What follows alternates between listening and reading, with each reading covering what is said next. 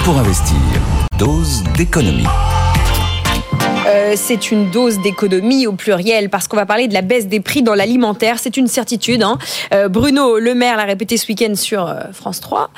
pourquoi le ministre de l'économie il croit autant à ces baisses de prix? Euh, euh, Objectivement, oui, c'est vrai que euh, on peut se poser la question. J'ai trouvé quatre éléments de réponse. Le premier, c'est la cohérence. À un moment, quand vous le répétez, ça fait quoi Des mois qu'il nous répète qu'on anticipe les négociations et vous verrez, vous verrez, les prix vont baisser. Bruno Le Maire l'a dit, Olivier Grégoire l'a martelé. Il y a un quasi-engagement du gouvernement. Bon, il y a un moment, il faut être droit dans ses bottes et mm, continuer. Mm, on ne mm. peut pas changer de cap parce qu'on a changé d'année. Deuxième élément d'explication, c'est qu'effectivement, l'inflation alimentaire est clairement en reflux. Il n'y a pas de problème. Donc ça veut dire que, avant déjà de parler de baisse, on a une certitude, c'est que le pic est passé. Mmh. Et on a une autre certitude, c'est que euh, la valse d'explosion des étiquettes alimentaires, c'est vraiment derrière nous. Donc euh, voilà, le, contexte est quand même un peu plus porteur. Le troisième élément d'explication, c'est le choix des mots. Quand on reprend la façon dont les prix alimentaires étaient évoqués par Bercy il il y a pas si longtemps, c'était après les négociations, les prix baissent. Les prix baissent. Et là, c'est très clairement, certains produits verront leur prix baisser. Et Bruno Le Maire, il cite le beurre, les huiles, la volaille. Bon, ça fait un bon poulet rôti, si vous voulez, mhm. mais ça fait pas toute la semaine quand même. Et puis, dernier élément d'explication, il prend pas trop de risques, puisqu'en fait, il, ne fait que répéter ce que disent à peu près tous les grands distributeurs depuis ces dernières semaines, qu'on interroge Leclerc, qu'on interroge Système U, ils vous disent, certains prix baisseront.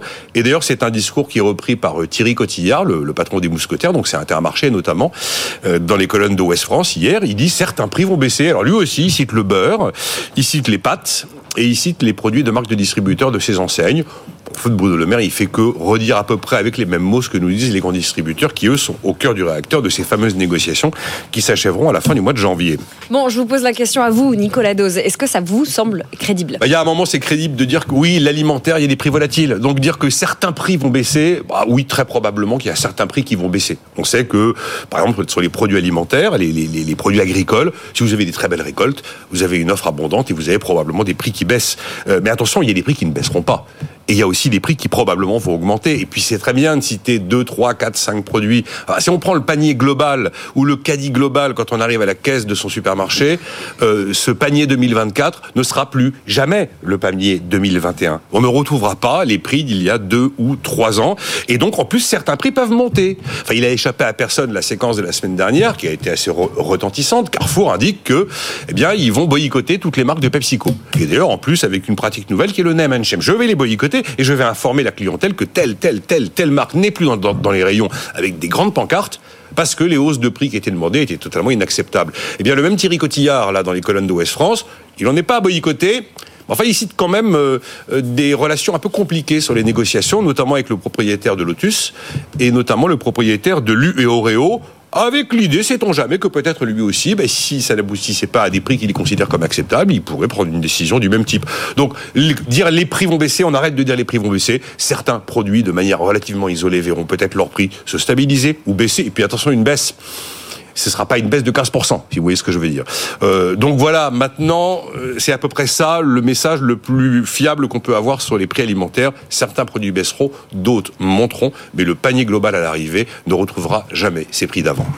Voilà, 2024 plus cher que 2021. C'est évident, c'est évident. 2024 sera plus cher que 2021, mais les salaires de 2024 vont pas revenir au niveau de 2021 et les hausses de salaires qui ont été accordées, on fait pas machine arrière non plus. Mm, mm, Donc c'est que là, le monde d'après et le monde d'avant, il y a aucun problème là-dessus. En plus, on a deux caractéristiques qui sont très franco-françaises et qui ont un effet inflationniste sur les prix alimentaires, c'est qu'on a une particularité, c'est de n'avoir qu'une seule négociation annuelle et pas des négociations au fil de l'eau tout au long de l'année pour répercuter de manière systématique les évolutions de marché.